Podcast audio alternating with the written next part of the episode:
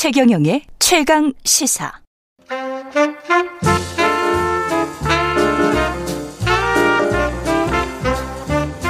세상의 모든 뉴스를 탐구합니다. 김준일의 뉴스 탐구 생활. 네, 화제가 되는 이슈를 깊이 있게 파헤쳐보는 뉴스 탐구 생활. 세상 모든 것이 궁금한 남자 김준일 뉴스탑 대표 나와 계십니다. 안녕하십니까? 안녕하세요.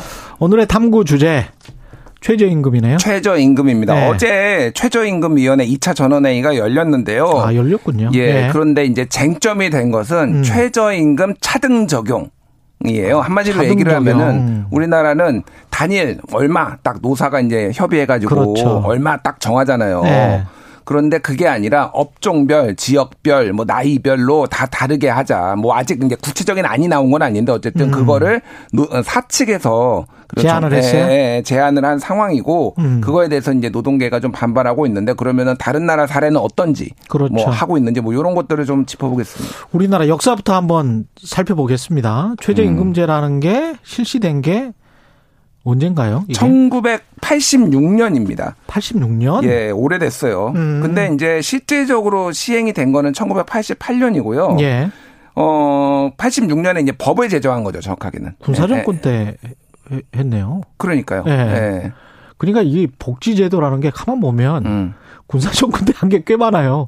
어, 그러니까 밀란이 일어나지 않게 하기 위해서는 연금이랄지 뭐 국민 건강 보험이랄지 뭐 이런 음. 것들 있잖아요. 뭐 김종인 뭐 이런 분이 예. 또, 또 혁혁한 공을 세운 부분도 있죠. 예. 어찌됐든 88년에 이제 본격적인 실시를 했는데 당시에는 차등 적용을 했어요. 1년간. 예. 그래서 1군 462원, 2군 음. 487원, 뭐 이렇게 했는데. 아, 이때는 차등 적용이었군요. 예, 예, 예. 예. 그런데 이때 이제 좀 이게 어느 정도냐라고 예. 기억이 안 나시니까 당시에 아이스크림이 200원. 아이스크림 200원? 예. 자, 그리고 담배가 600원이에요. 자, 88년도에? 그, 지금 4,500원이거든요. 예. 자, 지금 이제 9,160원이거든요. 예. 1시간 일에, 일하면은 담배 두값살수 있습니다, 지금. 1시간 일하면 그러네요. 예. 예. 지금 이때는 1시간 일하면은 담배를 한 값을 못 사요. 600원이니까. 아. 그러니까 최저 임금이 뭐, 많이 낮았다. 아, 물가랑 생각을 해보니까 그렇군요. 물가를 생각을 감안을 해도 어찌됐든 예. 최저 임금이 좀 낮았다라고 음. 이제 보여지죠. 그럼 그 동안에 이제 근데 꾸준히 올랐고. 꾸준히 올랐어요. 꾸준히 예. 올랐는데 이제 뭐 최저임금 인상폭이 사실은 음. 물가 인상률보다 전체적으로 높았습니다. 그랬겠죠. 이렇게 못 따라갔는데. 그러니까 이 정도로 낮았으니까. 담배 한 값도 못 샀는데. 담배 한 값도 못 사니까. 예. 그래가지고 보통 보면은 뭐 정권마다 좀 차이가 있었는데 낮으면은 4%대, 음. 높으면은 한 7에서 8%대였는데 예. 가장 눈에 띄는 거는 박근혜 정부 때였어요. 박근혜 예. 정부가 굉장히 이 복지에 좀 인색하다라고 했지만은 실제 아니. 예전에 재정 확장 정책 보면은 돈 굉장히 많이 썼거든요. 그럼요. 박근혜 정부가 많이, 많이, 많이 했으니까 예. 박근혜도 잘한 게 있다. 우리가 다시 한번 생각을 해봐야 되고요. 예. 박근혜 정부 때 평균 7.2%가 올랐습니다. 음. 근데 맞아요. 예, 예. 예. 그러니까 7.4% 예. 평균. 근데 문재인 정부 때 음. 굉장히 막 최저임금 많이 올렸잖아요. 첫 해 2018년에 이 16.4%가 오르면서 소득 주도 성장 막 이렇게 됐잖아요. 그랬죠. 근데 그 다음에 10.9, 그 다음에 2.9, 1.5 이렇게 돼 가지고 평균을 내 보니까 박근혜보다 낮았다. 그러니까 낮았다? 예, 예. 그러니까 예. 문재인 정부는 7.2고요. 7.2. 예. 박근혜 정부는 7.4입니다. 아, 7.2, 7.4. 오히려 예. 박근혜 정부가 높았다. 박근혜 정부가 높았는데 어찌 됐든 예. 전체적으로 보면은 굉장히 7%대가 유지가 됐는데 어. 지금 최근에는 굉장히 낮아졌고 이 그러니까. 최근 10년 동안은 7%대가 유지가 된 거네. 그렇죠. 예.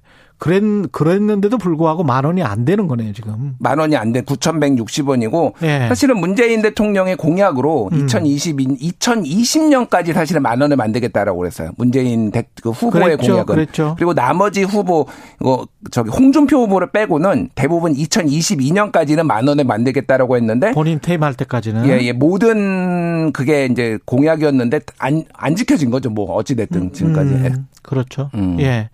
이게 지금 항상 뭐 사측과 노측 이게 삿바 싸움을 하는데 음. 이것도 마찬가지겠습니다. 올해도.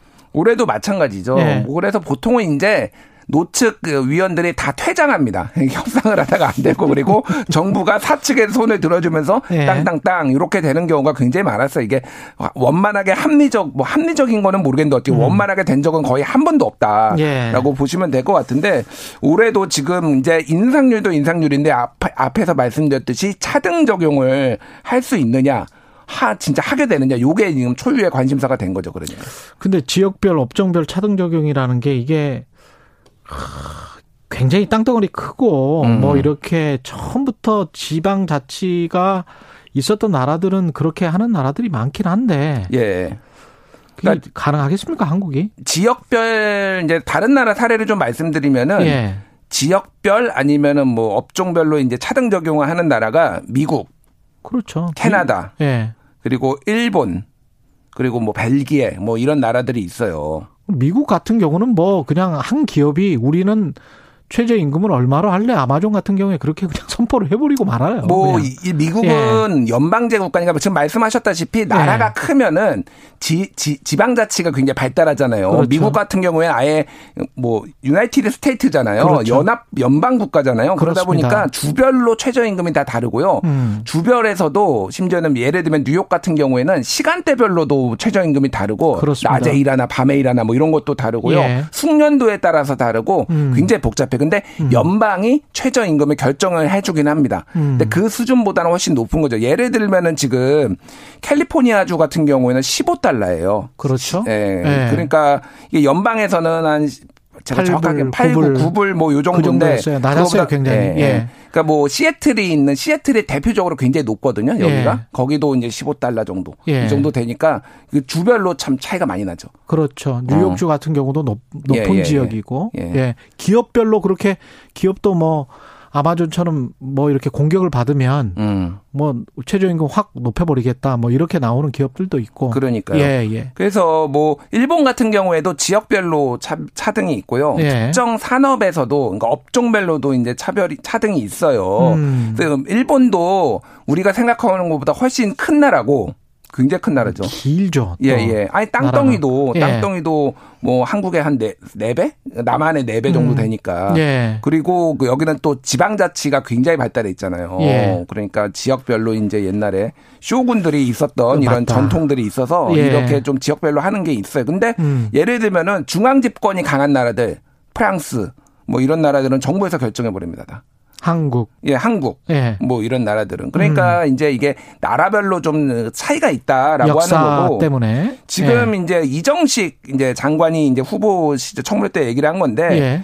지역별 차등 적용은 현행법상으로는 불가능하다라고 법을 고쳐야 돼요. 그러니까. 아, 그렇군요. 예, 예. 예. 그런데 이제 뭐 이를테면은 업종별, 업종별 차등 적용은 최저임금위원회 위원들이 심의해서 결정하면은 가능하다. 라고 해서 이를테면은 아. 어, 전라도와 경상도와 서울이 다른 거는 어렵지만은 최소한 아. 업종별로 요식업계 아. 예를 들면 뭐 이를테면은 뭐산뭐 뭐 반도체 업계 예를 들면 뭐 그렇죠. 이런 식으로는 다르게 할 여지가 지금 남아 있어서 그게 이제 핵심이 되는 거죠 그러니까. 그냥 노사 정의에서 음. 알아서 할 수 있는 할 수 있다. 음, 할 수 있다라고 본인이 개입하지는 않겠다. 할 수 있다 여지를 남겨뒀지만은 정부의 의지가 얼마나 강하느냐가 이제 관건이 되는 거죠 이게. 그리고 노사정의 정의 또 정부니까요. 그죠? 그러니까요. 예. 예. 이동원 님이 최저임금 근로자위원 을과 을의 대결과 갈등으로 모른 것 같다. 음. 뭐 이런 말씀을 하셨고 그다음에 그 최저임금 수준 자체를 감당 못하는 일부 업종이 있다. 그래서 1723님은 그래서 업종별로는 좀 차등 적용해야 된다. 특히 이게 중소상공인들 식당 하시는 분들이 이런 주장을 하시는 것 같은데. 그러니까 이게 한국이 음. 좀 다른 나라도 그렇지만 한국은 좀 독특한 게이 예. 산업의 이중 구조가 있잖아요. 소위 말해서 수출 산업의 양극화. 양극화. 예. 그러니까 이제 수출 대기업 같은 경우에는 연봉도 높고 음. 그리고 뭐 최저임금을 적용을 해도 그거보다 훨씬 더 많이 받고 예. 뭐 이런 상황인데 이 뭐 중소기업 내수 중소기업이라든지 요식업, 서비스업 같은 경우에는 굉장히 이 소위 말해서 이 생산성이 좀 낮으니까 이 음. 마진율이 낮다 보니까 이게 좀 어려움이 있는 거죠. 그래서 요식업계에서 특히 이제 많이 이런 거를 지금 서비스업 중에서 많이 이제 요구를 하는 상황이에요. 네. 그게 근데 이게 그 말씀하신 대로 이제 자영업자와 이를테면은 뭐 알바생의 갈등으로 이게 비화될 가능성 뭐 이런 것도 이제 배제를 할 수가 없는 거죠. 근데 최저임금 한참 오를 때 그런 이야기 많이 했었잖아요. 음. 사장님이 가지고 가는 돈이 더 적을 수 있다. 뭐 그때 기사도 한참 나왔는데 네. 편의점 업주가 편의점 알바보다 덜 가져간다. 그때는 이제 그게 사실은 그 최저임금의 문제도 있었지만 그거보다는 과당 경제 편의점이 이제 거리 제한이 없어지면서 막막 그렇죠. 막 들어서 우후죽순처럼 들어섰거든요. 그때 뭐 그런 그렇죠. 얘기들이 어쨌든 있으면서 이제 체인 대기업들만 다 돈을 가져가고 뭐 그런 게 있었습니다. 그런 예. 구조적인 문제가 있어요. 예. 그래서 뭐 아까 전에 제가 조금 말씀드렸는데 영국 같은 경우에는 지역별로는 없는데요. 나이별 로 음. 차등이 있습니다. 예를 들면은 25세 이상, 21세에서 24세, 18에서 20세, 16에서 17세별로 나이별로 차등이 있어요. 나이별로도? 예. 예. 칠레 같은 경우에도 18세 이상에서 65세까지는 네, 단일하게 적용이 되는데 18세 미만, 65세 이상은 최저임금의 75%만 지급하면 됩니다. 음. 이런 식으로 숙련도에 따라서도 다른 나라도 있기는 해요. 예. 근데 한국에서 그게 이제 가능할 것인가 뭐 그런 뭐 문제가 있죠. 평등 의식이 굉장히 강한 한국에서 내가 나이 먹었다 65세 이상이라고 내가 어 최저임금을 덜 받아? 이렇게 했을 때는 난리가 날 수도 있다. 뭐, 뭐 이런 음, 거죠. 너무 또 나이가 어리다고 최저임금을 덜 받아? 뭐 이러면은 또 반발을 할 수도 있고. 음. 근데 어떤 게 합리적인지는 참 각자의 관점에 따라서 너무나 다르기 때문에 예. 제가 속으로 생각하는 합리적인 게 있긴 있습니다만은 차마 말씀은 못 드리겠네요. 아, 예, 예. 말해 주세요. 지금까지 매번 코너 때마다 할수 아, 말씀하시는 아니 이거는 너무나 이해관계가 너무나 커서 제 의견도 말씀드리겠습니다. 이런 결과는 결과적으로 나오는 게 있어요. 가령 음. 중고등학생들이 그래도 집안이 좀 사는데 음. 아르바이트를 해서 30만 원을 벌어자, 벌잖아요. 예. 그러면은 우리가 가구 분포 조사를 할 때 소득 분포 조사를 할때 예. 그게 좀 격차가 벌어지는 이유가 그래서 진 뭐 이렇게 뭐 뭐라고 하죠? 우리 그 소득 분배 이게 음. 오히려 소득 불평등이 늘어나 버리는 이유가 최저임금을 획일적으로 적용함으로써 예. 그럴 가능성은 조금 조금씩 있습니다. 실질적으로도 음. 보면 그래서 전체 가구를 놓고 생각을 해본다면 이게 나이가 어리든 나이가 아주 고연령이든 해가지고 획일적으로 9천 원 음. 이게 오히려 소득 분배를 악화시키는 결과로 가져올 수도 있다. 음. 이를테면 네. 말씀하시는 거는 음. 이를테면은 음. 더 숙련된 젊은 사람들을 쓰려고 하다 보니까. 뭐 그러니까 오히려 그 고용에 있어서 문제가 발생할 수도 있다라는 거예요. 그 고령층이나 아니면 미숙년 그 뭐 역으로 보면 그렇게 될 수도 있어요. 예. 예, 예, 예. 예. 음. 그런데 이제 결, 결과적으로 보면 소득 분배가 가구별로 봤을 때는 악화돼 버릴 수 있다. 똑같이 적용을 해 버리면 예, 예. 지금 현재의 시스템이면 음. 그래서 그런 문제는 부작용은 항상 발생을 해왔다는 거죠. 예. 예. 근데 이제 이 최저임금 제도라는 게 음. 국가가 임금의 최저순을 정하고 이를테면은 이 사람들 노동자가 최저 생계를 할 수 있게 하는 그 금액이거든요. 갓 이거 개념 자체가. 그렇죠. 그러니까 최저 생계를 할 수 있는 게 그러면 사람마다 다르냐라는 그것도 뭐 그게 이제 근본적인 요 취지하고 이제 배치되는 거죠. 그러니까. 네. 그러니까 누구는 그러면은 내가 한 30, 네. 35세면은 굉장히 음. 많은 최저 생계비가 필요하고 뭐 음. 뭐덜 하고 뭐 이 차이가 있느냐 이게 그러니까 가치의 개념도 사실 있어서 어려운 부분이긴 한데 그 혼자 사는 만약에 음. 그 1인 가구고 뭐 거의 뭐 아동이나 청소년이 가정을 이끌어 가야 되는 경우다. 네. 그러면 전혀 또 상황이 다르죠. 그렇죠. 예. 그러니까 사실은 최저 임금으로 모든 문제를 풀 수는 없고요. 그렇게 풀어서도 안 됩니다. 다른 뭐 복지 제도가 이거를 많이 보완을 해줘야 되는 건 맞는데 예. 어찌됐든 지금 어떤 생산성의 문제에 있어서 분명히 그러니까 업종별로 차등이 있기 때문에 그 부분을 조금 고려를 해볼 때는 오지 않았나라는 저도 조금 한번 사회적 합의를 한번 이끌어 볼 필요는 있지 않나 그런 생각은 들어요. 그러니까. 고민스럽습니다. 지금 예, 예. 굉장히 많은 댓글들이 있는데 김지훈님은 생계형 자영업자들 문제 음. 최저임금 너무 많이 올리면 부작용 심할 것 같다. 고춘자님은 농업인인데 이게 진짜 인력이 필요하잖아요. 음. 근데 외국인들 같은 경우 뭐 많이 필요하고 그런데 물가 폭락하면 농산물 가격은 못 받고 이게 너무 힘들다. 음. 인력 구하기도 힘들고. 9613님은 식당 아르바이트 하는 사람인데 최저임금 차등 적용 받으면 벌써부터 서금퍼진다. 음. 이분들은 이제 완전히 또 생존이기 때문에 네. 어 제이님은 애초에 노동자를 보호하기 위한 취지. 음.